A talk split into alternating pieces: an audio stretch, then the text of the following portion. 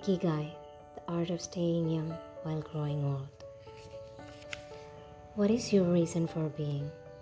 According to the Japanese, everyone has an Ikigai, what a French philosopher might call raison d'etre. Some people have found their Ikigai while others are still looking, though they carry it within them.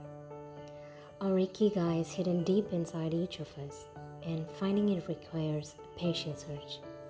According to those born on Okinawa, the island with the most centenarians in the world, our Ikigai is the reason we get up in the morning.